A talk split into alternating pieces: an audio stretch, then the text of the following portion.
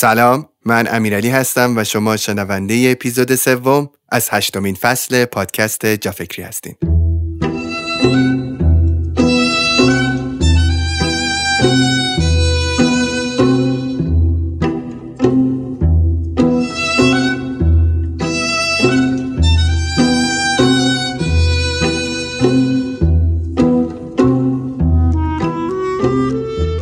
اسپانسر و حامی این اپیزود جافکری خونیاگره خونیاگر یه استارتاپ در حوزه یادگیری موسیقیه که از سال 95 به طور تخصصی داره با همکاری معلم های شناخته شده موسیقی در ایران فیلم برای یادگیری موسیقی تولید می‌کنه.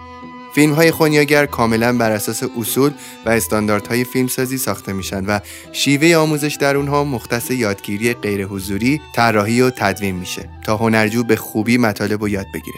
خونیاگر کمک می‌کنه تا راحت ارزون از هر جایی در دنیا هر سازی رو که دوست داریم یاد بگیریم چه سازهای ایرانی مانند تار و ستار و کمانچه چه سازهای غربی مثل هنگدرام و پیانو و گیتار الکتریک و حتی مباحث تئوریک موسیقی خونیاگر موسیقی رو وارد زندگی شما می‌کنه. برای دیدن کار خونیاگر می‌تونید به وبسایت و اینستاگرامشون سر بزنید.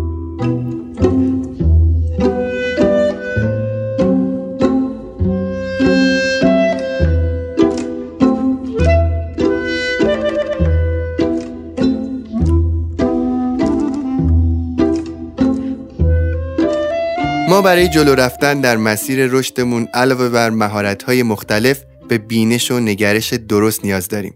در این اپیزود درسایی که کتاب قدیس، موج و رئیس که نوشته رابین چارماس رو بررسی می‌کنیم که ماجرای فردی است به اسم جک که در مسیر رشد خودش با سه آموزگار آشنا میشه و ازشون حکمتهایی برای زندگی رو یاد می‌گیره. این اپیزود بهمون کمک می‌کنه در مسیر رشد فردیمون با دیدگاه های تازه تری آشنا بشیم.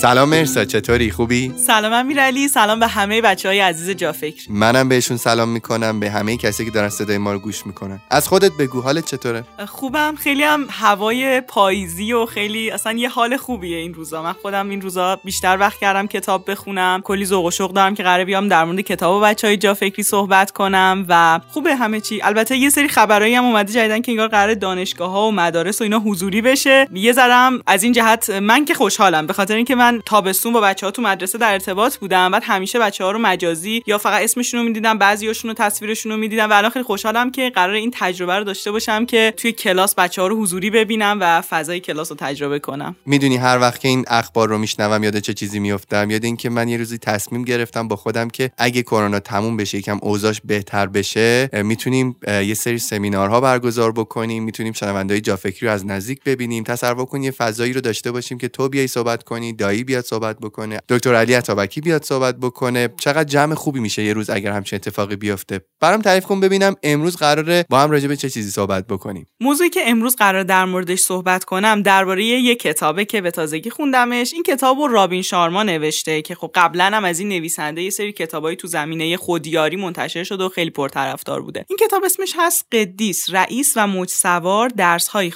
از زندگی و عشق. نشر مون همین کتاب رو منتشر کرده. چیزی که این کتاب بر من جالبش کرد و اصلا باعث شد برم بخونمش بعد تصمیم بگیرم بیام تو جافکری تعریفش کنم. اول از همه این بودش که خب در مورد موضوعات توسعه فردی وقتی داریم صحبت می‌کنیم همیشه تمرکز افراطی رو بحث موفقیت داریم. و خب تو اپیزود قبلی هم صحبت کردیم دو تا اپیزود قبلی در مورد نقد موفقیت. گفتیم بعد این تعریفه کم عوض بشه. چیزی که من تو این کتاب دوست داشتم این بودش که بحث اصلی درباره اینه که ما قرار زندگی سالمتر داشته باشیم. قرار کیفیت زندگیمون رو بیشتر کنیم. بحث این نیستش که ما توی مسابقه ای هستیم که باید بدویم بهترین باشیم بدویم به یه قله برسیم. چون هیچ قله نهایت نیست دیگه. به یه قله رسیدیم داریم قله بعدی رو هم همزمان می‌بینیم. ولی مهم اینه که حالمون هم خوب باشه. وقتی یه جایی قرار گرفتیم بعد تلاش هامون احساس خوبی داشته باشیم. این کتاب تو این فضا بود. و یه مورد دیگه که من در مورد این کتاب دوست داشتم اینه که تو این سالهایی که به دنبال اون جستجوها می‌رفتم و کتابها رو دنبال می‌کردم برای اینکه سوالات ذهنیمو برطرف کنم برای اینکه حال خودم رو بهتر کنم. چون منم تو همین مسیری هم که دارم جستجو می‌کنم که حالم بهتر شه که یاد بگیرم مسیر انتهایی نداره و منم در مسیر یادگیریم. یه جایی احساس کردم که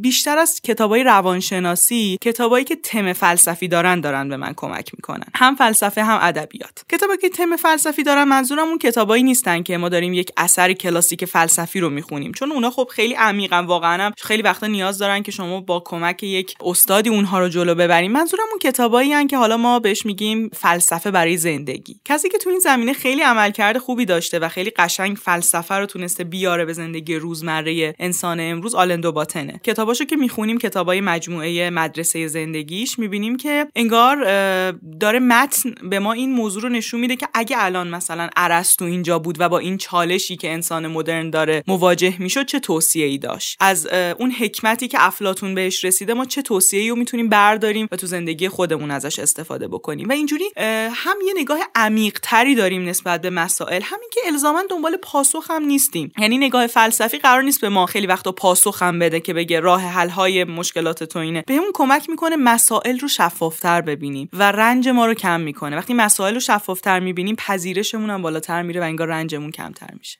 چقدرم خوب. مشتاقم بدونم که این کتاب امروز چجوری می‌خوای در موردش صحبت بکنیم خب امیرعلی من اول می‌خوام یه توضیح کلی در مورد فرم کتاب بگم به مخاطبای جا فکری چون مطمئنم خیلیاشون شاید دوست داشته باشن که کتابو کامل بخونن. قصه کتاب اینطوریه که حالت توصیه های روانشناسی یا توصیه های کوتاه نیست که ما بریم بخونیم. مثلا توصیه یک توصیه دو. یک داستان داره روایت می‌کنه و ماجرا به این شکله که یک فردی به اسم جک توی زندگی خودش احساس نقص و کمبود داره و درگیر چالش درگیر یه سری استرابایی که این استرابا معمولا تو اکثر آدما مشترکه. این در واقع سردرگمی مشترکی که اکثر ماها داریم. و توی این مسیر رشدی که قراره بره کم کم این استراب های خودش و این یه جورایی دغدغه های خودش رو بره سراغشون که یک کاری براشون انجام بده با یک سری آموزگاران برجسته ای روبرو میشه و درس هایی رو از اونها می‌گیره. و تو این مسیر خیلی جاها حتی دلسرد میشه کم میاره ولی دوباره می‌تونه یه راهی برای پیشرفت و جلو رفتن پیدا کنه. یه قصه است و تو قصه ما قرار درس هایی رو یاد بگیریم. شاید بخش هایی از این قصه برای بعضی از ماها مهمتر باشه بخوایم روش تحمل بیشتری داشته باشیم. بخشهایی از این قصه رو ما هنوز بهش نرسیدیم تو سفر زندگیمون. لازمه که از الان یه آشنایی داشته باشیم. شاید بعدا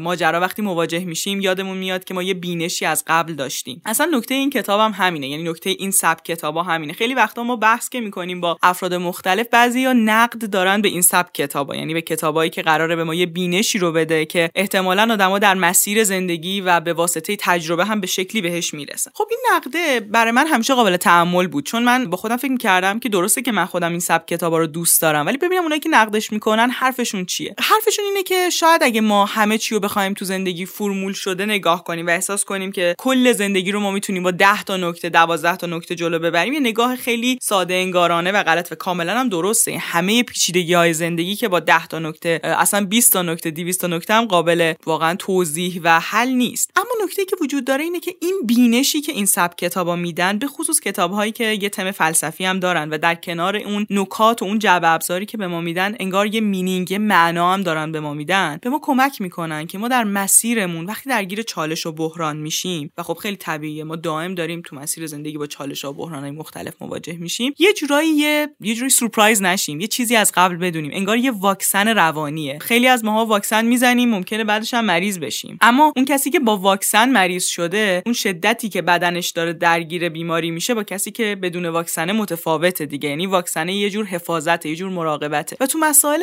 روانشناختی تو مسائل شاید حالا بحث مهارت های نرم نکته که وجود داره اینه که این بینشه به ما کمک می‌کنه که زمان بیشتری داشته باشیم. یعنی کسی که این بینشه رو داره کسی که این نکات رو یاد گرفته شاید در ظاهرم خیلی ساده و کلیشه‌ای بیان. ولی خب به قول یک زیست شناس خیلی معروف امر بدیهی اغلب بسیار پرمعناست. یعنی ما رو این جملات ساده باید فکر کنیم و بگردیم ببینیم کدوم جمله می‌تونه اون پا... اون تیکه پازل زندگی منو کامل کنه تو این برهه زمان. و در نهایت این نکات داره به ما زمان بیشتری میده. وقتی من با یه مشکلی مواجه دارم میشم و یه ایده در موردش دارم یه بینشی در موردش دارم من می‌تونم سریعتر حلش کنم با کسی که کلا اصلا نمی‌دونه و باید همینطور آزمون و خطا کنه تا بتونه مسیر خودش رو پیدا کنه. من خیلی دوست دارم که بدونم این بینشا یا همون چراغ روشنا اصطلاحا چراغ روشنایی که قرار امروز برای ما اتفاق بیفته به واسطه این کتاب قرار چجوری گفته بشه. حتما. ده نکته است که من قرار از کتاب بگم. ده تا برداشتای خودمه و حالا جنبندی نکات کتابه. ولی باز میگم به شدت پیشنهاد می‌کنم که بچه ها بخونن کتابو و تو روند قصه این نکات رو یادشون بگیرن. کلا احساس می‌کنم که اصلا خوب اینو بگم که کتاب های ادبی داستانی خوندن خیلی وقتا بیشتر از کتاب های روانشناسی به ما کمک می‌کنه. حالا این کتاب ترکیب کرده دیگه یعنی اومده از داستان کمک گرفته که نکاتش رو بهمون یاد بده. ولی خیلی وقتا مشکلاتی که ما داریم تو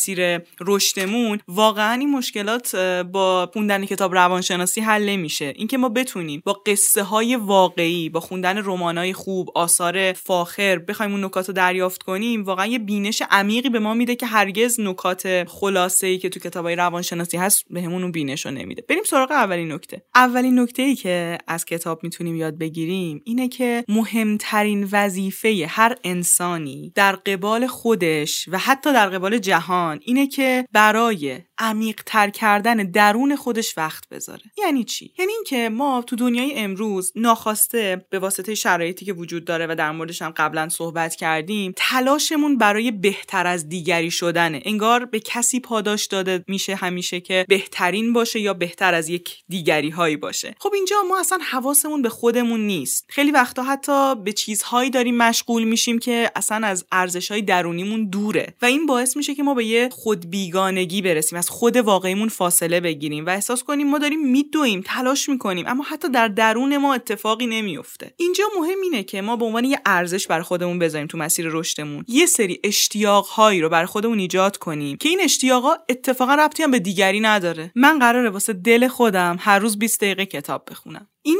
برای این نیستش که من می‌خوام به دیگران بگم من خیلی کتاب خونم. این برای اینه که من می‌خوام هر روز یه مقدار از روز قبل عمیقتر بشم یه چیز جدید یاد بگیرم. من یه زمانی توی گروه های کتابخانی عضو می‌شدم و می‌دیدم که اونجا انگار شده مسابقه. یعنی ما قراره که هی شماره بزنیم که من رسیدم مثلا 50 تا کتاب بخونم 51 یکی بگه من 60 تا رسیدم بخونم. انگار درگیر عدد بودیم و هیچکی فکر نمی‌کرد که ما قرار بود از این فراینده لذت ببریم. کتاب خوندن اینجا نه نمره ای داشت نه جایزه ای داشت. ما قرار بودش که حالمون خوب باشه یه زمانی از روزمون رو بذاریم کتاب بخونیم یکم فکر کنیم و عمیق بشیم روی اون موضوع. قرار نبود مسابقه بدیم ولی فضا فضای مسابقه شد و من از اون گروه اصلا اومدم بیرون. چون احساس کردم داره کتاب خوندن منو تبدیل به عدد می‌کنه. من قرار نبود کتاب بخونم که به یه عدد بزرگی برسم. قرار بود کتاب بخونم که حال بهتری داشته باشم و رشد کنم. و ما باید یه سری اشتیاقهای درونی این شکلی اصلا بر خودمون ایجاد کنیم. هم به حال خوبمون کمک می‌کنه هم به رشدمون. اصلا بگیم من قرار نیست. من می‌خوام این کار رو برای دل من می‌خوام ورزش کنم. برای اینکه واسه سلامتیم احساس می‌کنم که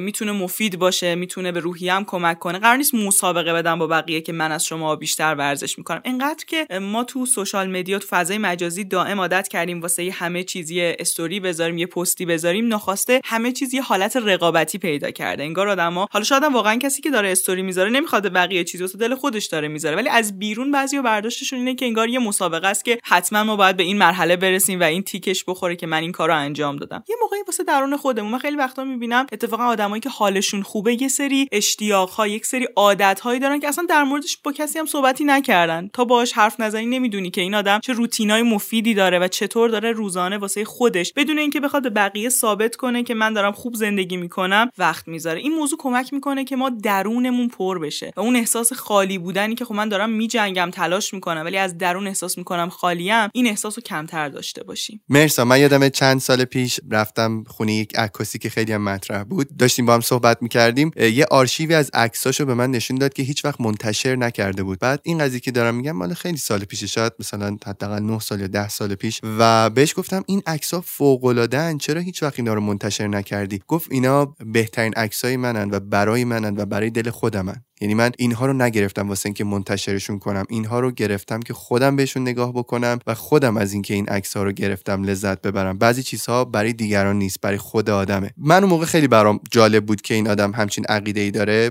سالها بعد خودم خیلی بیشتر عکاسی می‌کردم. تقریبا تو هر سفری تو هر موقعیتی تو هر مهمونی همیشه دوربین دستم بود. و نگاه کردم دیدم که من هر جایی که میرم دارم عکاسی می‌کنم و این عکس هم بیشتر به خاطر انگیزه اینه که من تو صفحه خودم عکسای خیلی خوب آپلود بکنم. یه موقع نگاه کردم دیدم که امیرعلی تو داری خیلی سفر می‌کنی خیلی داری عکاسی می‌کنی خیلی شرط رو فراهم می‌کنی واسه اینکه عکسای خوب بگیری ولی هیچ وقت با چشمای خودت لذت نمی‌بری از سفرت. و اونجا بودش که فهمیدم واقعا بعضی از عکس ها رو نباید حتی گرفت. چه برسه که بخوای آلبوم یا آرشیو شخصی خودتو داشته باشی. بعضی وقتا باید به قصد دوربینتو خاموش کنی بذاری توی کیفش یا اصلا حتی با خودت بعضی از سفرها دوربینت رو نبری چون که تو یک انسانی و خیلی جاها باید برای لذت خودت ببینی برای درون خودت وقت بذاری. این مثالی که زدی از اون انگار حکمت اول منو یاد این خاطره و این تصمیم خودم توی زندگی انداخت. اگه دقت کرده باشی حالا تو این مدتی که خیلی دیگه همه از همه چی می‌تونن عکس بگیرن و گوشی های موبایل خیلی دوربیناشون با کیفیت شده خیلی وقتا تو خیلی از جاهای تفریحی مثلا یه کنسرت یا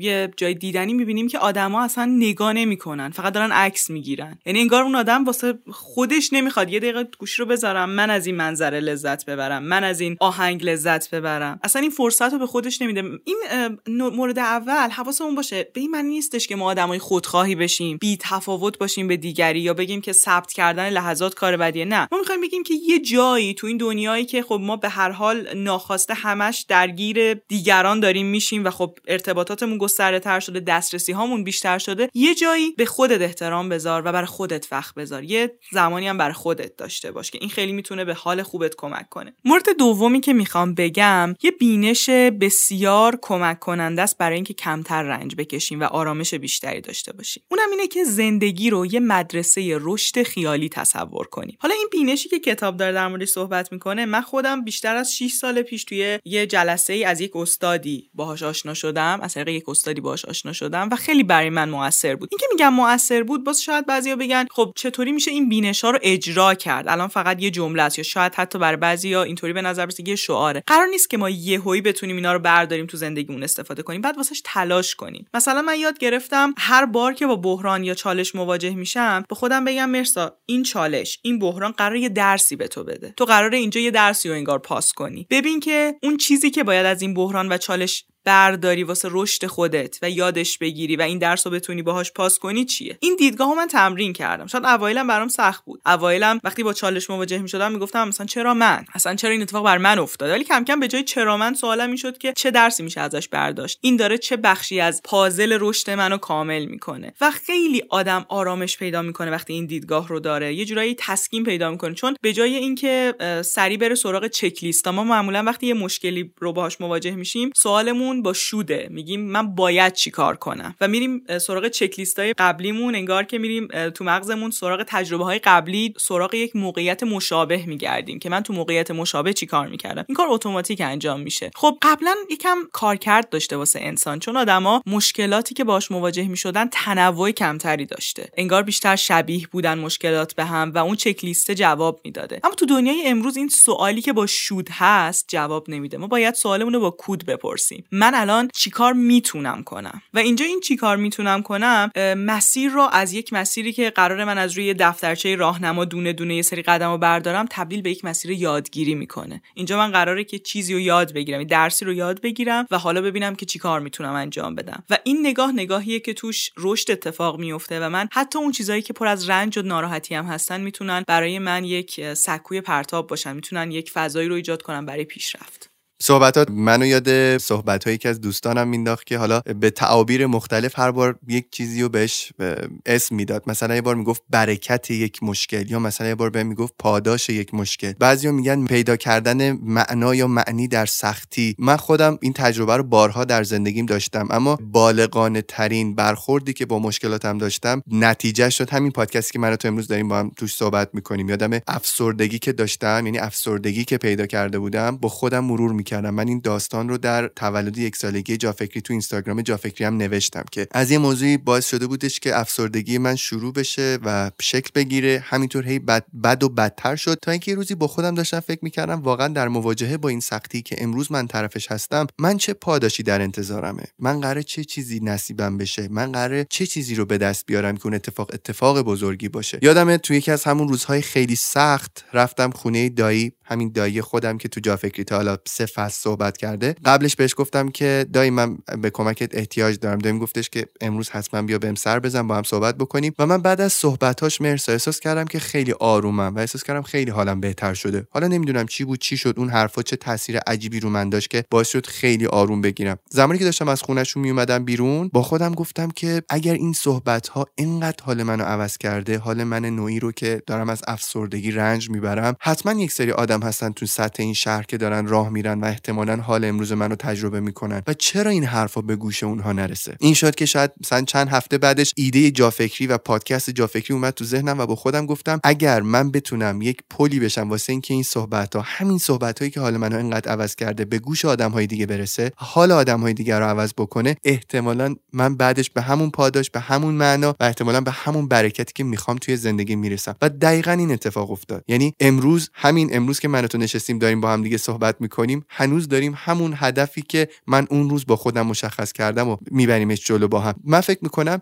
این یک چیزی بودش که باعث میشه من به خودم نمره بدم که من با اون سختی تونستم خیلی موفق برخورد بکنم. و امروز که یک کمی در برخورد با سختی های زندگیم فهمیدم باید چه کار بکنم دیگه در پذیرش اون سختی ها خیلی سختگیر و ناراحت و دلخور نیستم. این ماجرایی که تعریف کردی منو یاد یه جمله توران خانم انداخت که میگن غم بزرگ و باید به کار بزرگ تبدیل کنیم و در ادامه صحبت های تو که در مورد جا فکری هم گفتی دقیقا می‌رسیم به مورد بعدی. مورد بعدی که رابین شارما توی کتاب بهش اشاره می‌کنه میگه که ما باید تلاش کنیم با بقیه آدما روابط انسانی برقرار کنیم. این کلمه روابط انسانی که میگه یه نکته ای داره. نکتهش اینه که خب ما خیلی وقتا به خاطر لذت یا به خاطر سود با آدما ارتباط برقرار می‌کنیم اما خیلی وقتا خوبه که سبک ارتباطیمون مبتنی بر فضیلت باشه یعنی برای اینکه یک رشدی ایجاد بشه برای اینکه به یکی کمک بشه برای اینکه این رشد هم دو طرفه می‌تونه باشه ها نه اینکه فقط هم حالا بگیم یک طرفه. اینکه ما به یکی کمک کنیم یه رشدی اتفاق بیفته یک از یک نوع دوستی داره میاد این ارتباط رو برقرار کنیم. من قبلا هم یه دفعه گفته بودم تو یکی از بحثایی که داشتیم درباره ارتباطات که خیلی وقتا جامعه باعث میشه آدما همدیگر رو کیسه پول ببینن. یعنی مثلا یه پزشک بیمار رو به جای اینکه یه فردی ببینه که با یه سری درد و رنج اومده ببینه که خب این ان تومنه که خب قرار پول ویزیت منو بده یا یه معلم دانش آموز خودش رو بیشتر از اینکه یه بچه‌ای ببینه که خب درگیر یه سری بحران ها و چالش یه در عین حال یه ذوق و یا حتی یه دلسردی نسبت به یادگیری داره به یه نمره تقلیلش بده یه عدد ببینه. و اینکه ما آدم ها رو انسان نمی‌بینیم خیلی وقتا باعث میشه که تو ارتباطاتمون هم به مشکل بخوریم انتظاراتمون اشتباه میشه و درکم نمی‌کنیم همدیگه رو. اینجا تاکید نویسنده اینه که تلاش کنیم با آدم ها روابط انسانی برقرار کنیم. انسان ها رو با همه پیچیدگی هاشون با همه چالش هاشون که خب طبیعتا ما نمی‌تونیم همش رو درک کنیم ولی آگاهیم به اینکه نمی‌تونیم درک کنیم ببینیم و سعی کنیم که اتفاقا به آدما کمک کنیم. ما تو مورد اول گفتیم که رو خودت متمرکز باش. اینجا میگه اتفاقا سعی کن دلیل هایی رو ایجاد کنی که برای تحقق رویای دیگری تو یه قدمی برداری. تو یه قدمی برداری که به رشد دیگری کمک کنی. این کمک می‌کنی که تو با خودت هم ارتباطت بهتر بشه. این بحث اصلا در نظریه های مختلف روانشناسی داریم که مسیر رشد ما به تنهایی کامل نمیشه. ما در مسیرمون به واسطه دیگری کامل میشه رشدمون و ما اونجایی که میایم توی فضای خودمون رو قرار میدیم که دیگری رو عمیقتر بفهمیم و به رشدش کمک کنیم و برای اینکه آرزوی اون هم برآورده بشه یه قدمی برداریم اونجا تازه انگار داریم قدم های بیشتر و موثرتری رو برای آرزوهای خودمون برمیداریم. این ماجرای جافکری منو یاد این قضیه هم انداخت که این فضای جافکری یک فضایی شده که آدم های مختلف بیان کنار هم یاد بگیرن و همه با هم دیگه در مسیر رشدشون و رسیدن به اهداف و آرزوهاشون جلو برن. مورد بعدی که رابین شارما در مورد صحبت می‌کنه اینه که ما باید یادمون باشه اون چیزی رو داریم ارائه میدیم که جمعآوریش کردیم. این جمله در عین سادگی تلنگر خیلی مهم توی خودش داره. من نگاه کنم ببینم که من در طول روز دارم چه ورودیایی رو دریافت می‌کنم. دارم خودم رو در مواجهه با چه اطلاعاتی قرار میدم چه تجربه هایی چه آدم هایی و این موضوع خیلی اهمیت داره به خاطر اینکه ما خیلی وقتا انتظاری که از نتایج و خروجی هامون داریم بدون توجه به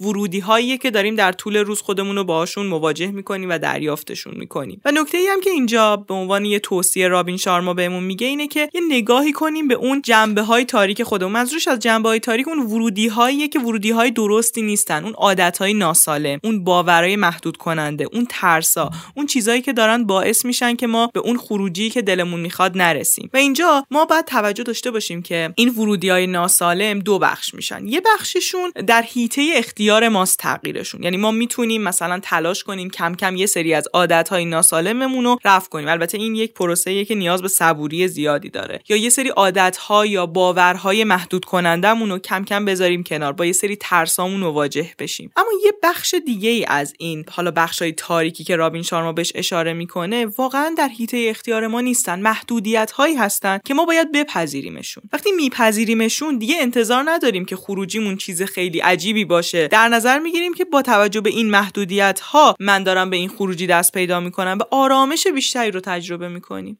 مرسا تو فصل قبلی ما با فصلی که با دایی ضبط کردیم در مورد سلامت باعث شد که من خیلی برم و به خوراک جسمم توجه بکنم و این داستان ها اما چیزی که همیشه از قبلش من توجه هم روش بود این خوراک روحم بود. و دوباره تو همین راسته که چیزهایی که خیلی بهش اهمیت می‌دادم آدمهایی بودن که اطراف من بودن همیشه. یعنی خیلی دقت می‌کردم این آدمهایی که کنار منن دارن به خورد من چه چیزهایی رو میدن. یعنی مثلا من چقدر با اینها درگیر افکار منفی هستم. چقدر با اینها درگیر بدبینی ها هستم. چقدر با اینها درگیر ناامیدی ها هستم. چقدر به من میگن نخون ننویس عکس نگیر نکن این کار انجام نده اون کارو نکن. توی برهه زمانی خیلی مشخص شد توی یک سال خیلی فیلتر کردم دوستای خودم رو و دیدم که چقدر تاثیر گذاشت و چقدر بازخورد خوبی داشت توی خروجی های من. یعنی شما نگاه بکن وقتی که با یک آدم ثروتمند با پنج تا آدم ثروتمند وقتی معاشرت می‌کنی چقدر نگاهت به پول درآوردن به اهداف بزرگ چقدر به پول خرج کردن حتی فرق می‌کنه تا زمانی که تو پنج نفر اصلی زندگیت آدمایی هستن که وضع مالیشون اصلا خوب نیست. یعنی ناخداگاه شکل اون آدم ها میشیم. حالا نمیگم پولدار بودن خوبه بی پول بودن بده ها ممکنه اصلا ملاک خوبی که یک چیز نسبیه. ولی می‌خوام بگم شکل می‌گیریم ما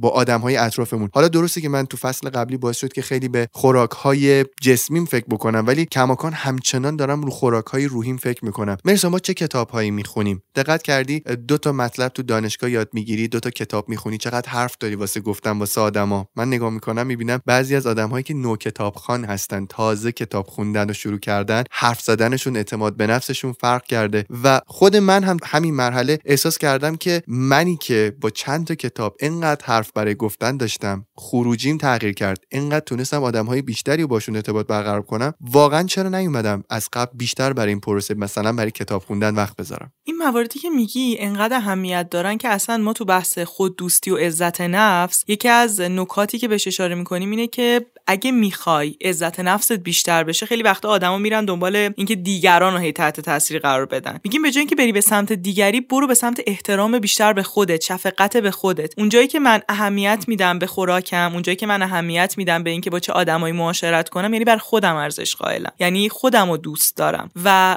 وقتی که ما اصلا به خودمون بی توجهیم چطوری می‌تونیم بگیم که من دارم واسه رشدم اصلا تلاش می‌کنم؟ وقتی که من اصلا وقت نمی‌ذارم یه فیلتری ندارم برای اینکه اون خوراک فکری و خوراک جسمی خودم رو انتخاب بکنم. خیلی نکات واقعا مهمی که خیلی ساده است. در عین حال ما بهش توجه هم نمی کنیم تو مسیر زندگیمون. یهو به خودمون میایم می‌بینیم صبح تا شب داریم میدویم و خودمون رو جا گذاشتیم و اصلا باید یه جایی بنویسیم یه ریمایندری برای خودمون بذاریم. هر چند وقت یه بار چک کنیم ببینیم حواسم به خودم هست. حواسم هست دارم چی کار می‌کنم. ولی اینکه این نکته که در اصل این آخری بود گفتین که ما آنچه که خروجی ماست بستگی داره به چیزهایی که از قبل برداشت کردیم. من یاد این شعر از پدر شوهرخالی خودم میندازه که خدا بیامرز همیشه این شعر رو میخون. حتی یه جا نوشته تو خونه خالمینا هست. من این جمله رو میخونمش همیشه. نوشته بود من کشاورزم که نیکو روزگاری داشتم آنچه را کشتم به دنیا خود همان برداشتم. یعنی من همون چیزی که میکارم و برمیدارم در نهایت. چه به لحاظ سلامت و بدنم باشه هر چقدر بیشتر بهش بها بدم همون قدم بیشتر نتیجه می‌گیرم. چه به لحاظ خوراک فکریم باشه هر چقدر که با آدمهای بهتر با کتب بهتر هر چقدر با تجارب بهتر درگیر باشم مسلما صحبت ها و حرفهای بیشتر برای گفتن دارم. مورد بعدی چیه مرسا؟ مورد بعدی یه موضوع خیلی مهمیه درباره برداشتی که ما از جهانمون داریم. رامین شارما میگه ما جهان رو اونطور که واقعا هست نمی‌بینیم. ما جهان رو داریم بر اساس اون کلیشه های ذهنیمون پیشفرزامون و یه جورایی انگار از یه پنجره ای داریم می‌بینیم که پنجره آدما با همدیگه فرق می‌کنه یا عینکی که آدما باهاش دارن جهانشون رو می‌بینن با همدیگه فرق می‌کنه. اینو باید بهش آگاه باشیم. این آگاه بودن از اینکه برداشت من از یک سری اتفاق یک سری پدیده با برداشت دیگری فرق می‌کنه دو تا اتفاق رو ایجاد می‌کنه. یکی اینکه من کم متواضع تر میشم. به این نتیجه می‌رسم که اون چیزی که من دارم برداشت می‌کنم اون شکلی که من دارم دنیا رو می‌بینم و تفسیر می‌کنم بهترین و تنها شکل دیدن نیست. دیدنهای دیگری هم هست. و من به جای اینکه هی بخوام قضاوت کنم هی بخوام تحمیل کنم شکل دیدن خودم و به دیگران تلاش می‌کنم ببینم اونا چطوری دارن می‌بینن. اون داره جهان رو چطوری می‌بینه؟ اون داره جهان رو چطوری تفسیر می‌کنه. اینطوری دیدمون گسترش پیدا می‌کنه. مورد دومی که اینجا کمک می‌کنه بهمون این آگاهی از این موضوع باعث میشه که ما با آدمای دیگه ارتباط بگیریم درکشون کنیم. یه جایی وقتی یه رفتاری رو نمی‌فهمیم سری نگیم. چرا اینجوری نگاه می‌کنه؟ چرا برداشتش اینطوریه؟ چرا کارش اینطوریه؟ یه لحظه خودمون رو بذاریم جای اون ببینیم از نگاه اون از جهان اون این اتفاق چجوریه که این باعث شده این رفتار رو داشته باشه. این آدما رو به هم نزدیک می‌کنه. بیشتر از اینکه ما بریم به سمت اینکه احساس کنیم آدمای دیگه همش سوء نیت دارن همیشه یه کاری رو که دارن انجام میدن مثلا می‌خوان دیگری رو اذیت کنن. یه جایی می‌بینیم مثلا توی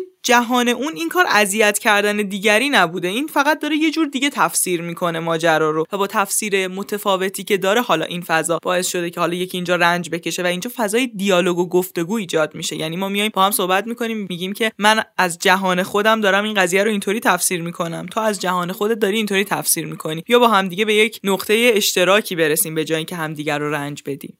دقیقا. یادم یه بار نشسته بودم با یکی از دوستام داشتیم دوتا ماشین خیلی مدل بالا رو کنار هم بررسی می‌کردیم و تعریف می‌کردیم ازشون و اینها. بهت گفتم به نظر تو کدوم بهترینه؟ بعد اون دقیقا به اون ماشینی رأی داد که از نظر من بهترین نبود. بعد یه لحظه اونجا با خودم به این نتیجه رسیدم که اینجا دوتا بهترین وجود داره و بهترین یک چیز نیست. بهترین از نظر هر کدوم از ما یک چیز و انگار به تعداد آدمهای روی زمین بهترین ها وجود دارند می‌دونی مرسا من به شدت خیلی دارم روی این رفتار خودم کار می‌کنم که تلاش نکنم جهان آدم ها رو به جهان خودم نزدیک کنم.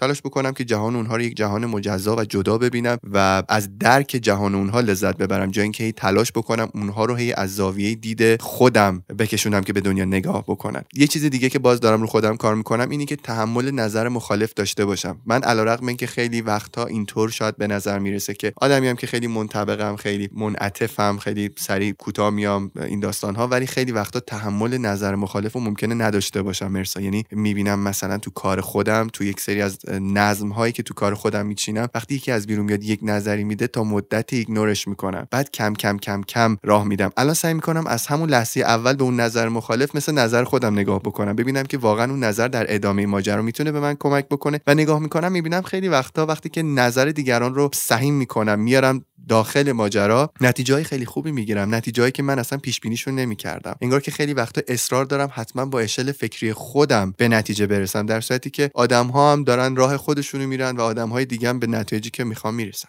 واقعا این نگرش خیلی عالیه و خیلی بهمون کمک می‌کنه تو ارتباطاتمون و تو مسیر رشدمون. مورد بعدی که رابین شارما در موردش صحبت می‌کنه در مورد اصالته. میگه ما باید اصیل باشیم و یکی از اون مواردی که خیلی مهمه برای اینکه اصیل باشیم اینه که سعی کنیم خودمون باشیم. حالا این خودمون بودنه خیلی برداشتای مختلفی میشه ازش داشت. مهم اینه که حالا من می‌خوام بهتر توضیحش بدم و بخوام از برداشتای اشتباه یه جورایی جداش کنم این بحثو اینه که وقتی میگیم خودت باش منظورمون این نیستش که یه رفتار ناهنجار بیا داشته باش یا تمام اون رفتارهایی که آزاردهنده هست تو جامعه رو تو بگو من خودم می‌خوام باشم دیگه می‌خوام انجامشون بدم. منظور اینه که یه بخش هایی از ما به خاطر اینکه ما توی سری استانداردهای شاید یه موقعی جا نشدیم شاید به خاطر اینکه می‌خواستیم که توی سری گروه های پذیرفته بشیم یه بخشهایی از ما هرگز زیسته نمیشن. مثلا توی مدرسه بچه هایی که یکم تم هنری دارن معمولا بعد اون قسمت هنری خودشون رو زندگی نکنن بیان خودشون رو جا بدن تو اون استانداردی که میگه درس بخون واسه کنکور. یا توی جامعه آدمایی که یکم خلاقترن راه حلای جدید به ذهنشون می‌رسه انگار مجبور میشن این بخش خودشون رو کمتر زندگی کنن. نکته که اینجا هست اینه که ما سعی کنیم بخش های مختلف خودمون رو به شکل مدیریت شده و به شکلی که اتفاقا یک شکوفایی سالم هست زندگی کنیم. خیلی وقتا وقتی پای صحبت آدمو میشینیم می‌بینیم که یه سری علایق یه سری شوق و ذوقای تو وجودشون سرکوب شده که خیلی قشنگ بوده اگه اونو کنار کارهای دیگهشون بهش فرصت زندگی کردن می‌دادن. اینجا تو بحث خودت باش منظور اینه که ما یه جاهایی با خودمون خلوت کنیم و ببینیم اون اشتیاقای درونیمون اون آرزوهامون اون چیزایی که می‌خوایم و چقدرشو داریم زندگی می‌کنیم. چقدر جمله هامون توش ای کاش داره که میگه ای کاش من فرصت می‌کردم این کارو تجربه می‌کردم. ای کاش می‌رفتم به سمت این موضوع و یادش می‌گرفتم. اگه این ای کاشا زیادن بیایم بررسی کنیم ریشهشون چیه؟ از یه سری ترس داره میاد از یک سری باور محدود کننده داره میاد از یه سری دوست داشتنی نبودن ها داره میاد. یعنی یه جایی احساس کردیم برای اینکه دوست داشتنی باشیم باید بخشایی از خودمون رو زندگی نکنیم. یا مثلا سرکوب های اجتماعی یا عرفی.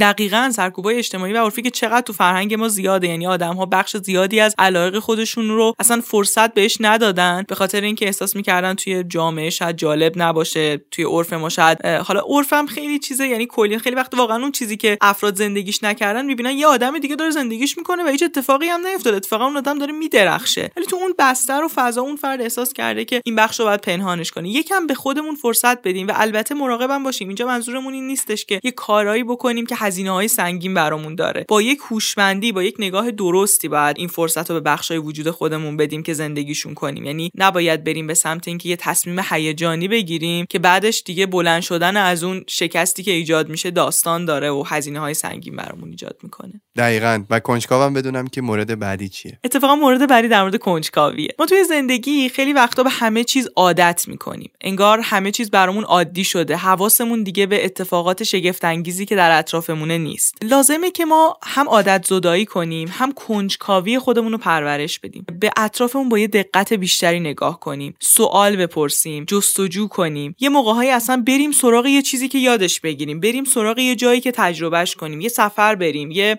ارتباط با یه آدمی که همیشه به نظرمون خیلی با ما متفاوت بوده رو تجربه کنیم. سعی کنیم باهاش دوست شیم جهان اون رو بشناسیم. اینکه ما توی منطقه امن خودمون فقط نباشیم و با کنجکاویمون و جستجوگریمون بخوایم که جهانهای بیشتری رو کشف کنیم به رشد ما کمک می‌کنه. کنجکاوی بهمون کمک می‌کنه که زندگیمون معنا پیدا بکنه. همه چی یک نواخت و کسل کننده نباشه همیشه این جمله رو شنیدیم دیگه. کسایی که خونشون بغل دریاست دیگه اصلا صدای آبو نمیشنون. ما یه عالم شگفتی و اتفاق هیجان انگیز در اطرافمون داره رخ میده که انقدر هر روز با سرعت بی تفاوت از کنارشون گذشتیم که اصلا حواسمون نیست بهشون. و یه جاهایی این میشه که ما درگیر یه کرختی یه بی‌حوصلگی یه کسلی باشیم که اگر که تمرین کنیم عادت زدایی کردن و تمرین کنیم با کنجکاوی و با مثل یه بچه جستجوگر نگاه کردن به پدیده ها رو حتی حالمون هم بهتر میشه. چون تازه اونجا می‌بینیم که اتفاقای ساده ای مثل مثلا تو خونه داریم کارامون رو انجام میدیم. شنیدن صدای خنده مامانمون که داره تلویزیون می‌بینه شنیدن صدای کلیدی که بابا داره در خونه رو باز می‌کنه. یه چیزایی به همین جزئی و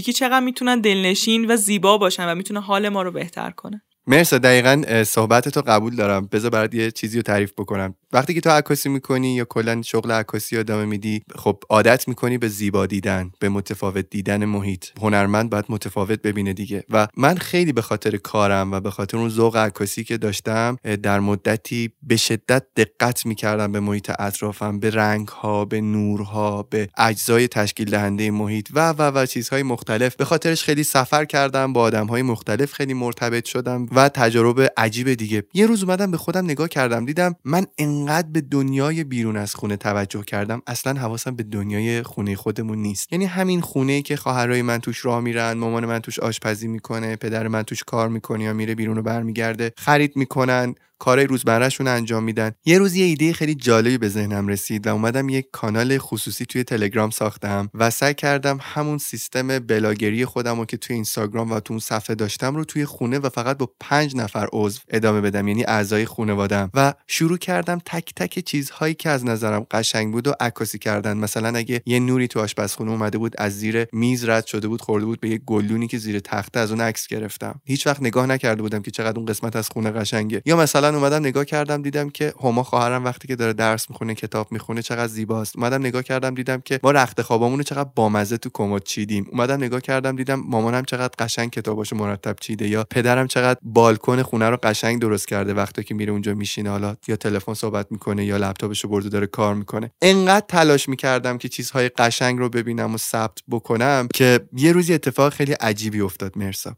خیلی عجله داشتم بعد می‌رفتم بیرون بعد ریشامو اصلاح می‌کردم و دیدم که ریش تراش من شارژ نداره. بدو بدو رفتم ریش تراش بابا رو برداشتم اومدم زدم به برق یک موزر آلمانی قدیمی. اومدم استفادهش کنم یهو دیدم حالا پدر من عجله داشته هر چی اومده بره ریشای خودش رو جا گذاشته یعنی تمیز نکرده ریش تراششو خیلی غیر ارادی اومدم از اون ریش تراش عکس گرفتم. می‌دونی؟ اونجا نه نور خیلی خوبی بود نه صحنه خیلی حالا مثلا درخشان و خوش رنگی بود خیلی پرزرق و برق. یه ریش تراش بود که فقط ریشای پدرم روش جا مونده بود. و من نگاه کردم دیدم این رد پای پدر منه. پدر من زنده است. داره تو این خونه نفس می‌کشه و من خیلی وقتا نمیبینمش. و دیدم که چقدر من کنجکاویام فقط در راستای نور و رنگ قشنگ دیدم بود. نگاه نمی‌کردم که پدر من الان زنده است و کنار منه. نگاه نمی‌کردم مادرم چقدر نگرانمه. نگاه نمی‌کردم چقدر خواهرام حواسشون بهم هست توی چالش و مشکلات بزرگی که توی زندگیم داشتم. و اون وقت بود که فهمیدم خیلی چیزهای قشنگتری هست برای دیدن که من هیچ وقت اونا رو تو زندگی عکاسی خودم تو فیلمسازی خودم هیچ وقت نمیدیدمشون. چقدر قشنگ بود واقعا. واقعا اینکه اتفاقی که قرار بود ما تو این اپیزود بهش برسیم با خوندن این کتاب و مرور نکاتی که من از این کتاب یاد گرفتم این بودش که بتونیم با چشمهای جدید دنیامون رو ببینیم. با چشمهایی که بهمون به کمک می‌کنن خوبی ها رو ببینیم زیبایی ها رو ببینیم و حال بهتری داشته باشیم. و دقیقا این جنبندی که تو تو صحبتات بود واقعا بر خود من خیلی تاثیرگذار بود. و مورد آخری هم که می‌خوام بهش اشاره کنم از نکاتی که رابین شارما گفته یه دفعه در مورد صحبت کرده بودیم ولی من دوست دارم اینجا یه کوچولو بیشتر در موردش بگیم. رابین شارما میگه از خودتون یک میراسی رو به جا بذارید. از خودتون یه رد پایی رو بذارید. و روی این جمله خیلی میشه فکر کرد. شاید بعضیا بگن که نه ما خیلی هم شاید علاقه نداریم که چیزی رو از خودمون بگذاریم. ولی وقتی میایم در مورد انسان می‌خونیم می‌بینیم که همه ما میل به جاودانگی داریم و شاید این میل به جاودانگی ما یه بخشیش به همین سمت ما رو می‌بره که دلمون بخواد یه چیزی از خودمون به جا بذاریم. خب این سوال اینجا پیش میاد که خب ما مگه چقدر آدم مهمی هستیم که یه چیزی ما به یادگار بمونه و باقی بمونه. من فکر می‌کنم اون تأثیری که ما رو آدمای اطرافمون می‌تونیم بذاریم رو نباید دست کم بگیریم. خیلی وقتا تاثیر ما به سادگی اینه که مثلا اون مواردی که داریم تو شبکه‌های اجتماعی می‌ذاریم و روش یه فکری کنیم روش یه تعملی کنیم و سعی کنیم که با اون چیزی که داریم به اشتراک می‌ذاریم تاثیر مثبت در دیگران ایجاد کنیم. من خیلی وقت پیش با یکی از دوستام که خیلی کتاب می‌خونه داشتم صحبت می‌کردم. تو فضای مجازی هم فعاله ولی از کتابایی که می‌خونه چیزی نمیذاش. گفتم تو که اینقدر کتاب خوب می‌خونی؟ چرا کتاباتو استوری نمی‌کنی؟ گفت مرسا میترسم استوری کنم. یکی بهم بگه حالا می‌خوای بگی خیلی کتاب خونی خیلی مثلا اهل مطالعه گفتم اشکالی نداره. شاید یه نفرم هوس کنه کتاب بخونه. چطور ما عکس قهوهمون رو می‌ذاریم؟ خیلی ها ممکنه حوس قهوه کنن. عکس غذامون رو می‌ذاریم. اصلا نمی‌خوام بگم این خوبه یا بده ها. این خودش یه بحثیه که میشه کلی روش صحبت کرد. نظراتم متفاوته. ولی می‌خوام بگم ما اونی باشیم که داره یه تاثیر مثبت می‌ذاره. چه اشکالی داره؟ شاید دو نفرم بیان بگن مثلا تو داری پادکست گوش میدی می‌خوای بگی خیلی داری واسه یادگیریت وقت می‌ذاری. مثلا یه تیکه کوچیکم به ما بندازن. اشکال نداره. ولی کلی آدم هستن چیزی نمیگن. ولی هوس می‌کنن برن پادکست گوش بدن. کلی آدمن که هوس می‌کنن کتاب برن بخونن. ورزش کردنمون غذای سالم خوردنمون از عادتهای سالممون اتفاقا عکس بذاریم عکس بگیریم. دیگران تشویق میشن ناخواسته تشویق میشن. حتی جالبه اونی که میاد می‌زنه مثلا می‌خوای بگی خیلی سالم داری زندگی می‌کنی بعدا هوس می‌کنه اون سالاده رو بخوره هوس می‌کنه پیاده روی کنه. این شوق در بقیه ایجاد میشه. این تاثیره. تاثیر رو چیز بزرگ نبینیم. لازم نیستش که انقدر موثر باشیم که اسممون تو کتاب درسی بیاد. همه نمی‌تونن به اون حد برسن. ولی اندازه خودمون یه لبخند کوچیکی می‌تونیم به یه نفر بزنیم. یه موسیقی خوب توی اسنپ داریم گوش میدیم خوشمون میاد به راننده بگیم مرسی بابت موسیقی خوبی که گذاشتی. این تاثیرات کمی نداره. آدما حالشون خوب میشه و این مثل دومینو میمونه. این لبخنده داره باعث میشه که کم کم آدمای دیگه هم حالشون خوب باشه لبخند بزنن روزشون بهتر شروع بشه. تو بحث مغز اجتماعی در مورد این حسنجویی گفته بودیم این تقدیر از همدیگه ولی من این بحثی هم که رابین شارما میگه از خودتون میراث به جا بذارید هم منو یاد این میندازه که بی تفاوت به اثرمون نباشیم. خیلی وقتا با آدما که حرف می‌زنیم می‌بینیم اون جایی سرخورده شدن که یه آدمی با یه حرف دلشون رو خالی کرده. پس این حرف مهمه دیگه. این حرف انقدر قدرت داره که یه آدمی بعد ده سال میگه من فلان حرف اون موقع شنیدم مثلا دلم خالی شد مسیرم و دیگه رها کردم. یکی رو منصرف کرده. خب من باعث شم با حرفم یه نفر شوق اینو پیدا کنی که دوتا قدم برداره. این خیلی می‌تونه موثر باشه. چقدر این نکته که گفتی نکته قشنگی بود این نکته آخر. چند وقت پیش یکی از دوستانم با من صحبت می‌کرد به من یه حرف قشنگی می‌زنی گفت امیرعلی من دارم سعی می‌کنم رد پاهایی از خودم به جا بذارم که اصلا اسم من پشتش نیست. یعنی خیلی وقتا دارم تلاش می‌کنم کمک بکنم چیزهایی رو از خودم به جا بذارم یک سری تلاش ها بکنم برای آدم ها که قرار نیست هیچ جایی به خاطرشون از من تقدیر و تشکر بشه و دارم اینجوری سعی می‌کنم با خودم که بخشنده بودن رو یاد بگیرم تاثیرگذاری رو یاد بگیرم نه برای اون منفعتی که یا اون پاداشی که قرار در انتظارش باشم. برای خودم و برای انسانیت و برای خوبی کردن و خوب بودن بین آدما. مرسا یه بار دیگه میشه اشاره کنی به اسم کتابی که در موردش تو این اپیزود برامون صحبت کردی؟ کتابی که امروز در موردش صحبت کردیم اسمش بود قدیس رئیس و موج سوار درسهای خارق‌العاده از عشق و زندگی نویسنده رابین شارما و نشر مون کتاب رو منتشر کرده. این نکاتی که گفتیم توی کتاب در قالب قصه دارن بیان میشن یعنی یه داستان داریم می‌خونیم. برای همین من به بچه های جا فکری توصیه می‌کنم که حتما کتاب رو بخونن چون این نکات نیاز به تعمل دارن. یعنی شما باید روش مکس کنید فکر کنید با تجربه های خودتون گرهش بزنید تا ببینید که چطوری می‌تونید توی زندگیتون به کار ببریدش. برای همین باز تاکید می‌کنم که حتما روی این نکاتی گفتیم خوب فکر کنن و تحمل کنن که ببینن کدوم نکته پازل مسیر رشد اونا رو قرار تکمیل کنه. کدوم نکته تو این برهه زمانی قراره به رشد اونا کمک کنه بردارن و برای رشدشون ازش استفاده کنن دمت هم گرم. مرسی برای صحبت های این اپیزود.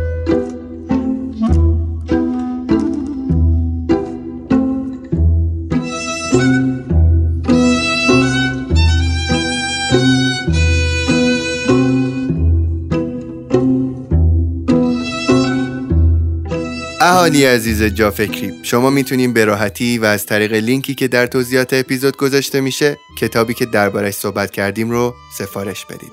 فراموش نکنین که با مطالعه هر کتاب مغز خودتون رو فعالتر می‌کنین به ایده های تازه تری می‌رسین نویسنده بهتری میشین و درک بهتری از محیط پیرامونتون و از خودتون پیدا می‌کنین. مثل همیشه امیدوارم صحبت های این اپیزود به کارتون اومده باشه. اگه جا فکری رو دوست دارید فراموش نکنید که اون رو به افراد دیگه هم معرفی کنید. تا اپیزود بعدی و صحبت های دیگه مواظب خودتون و فکراتون باشین. خداحافظ.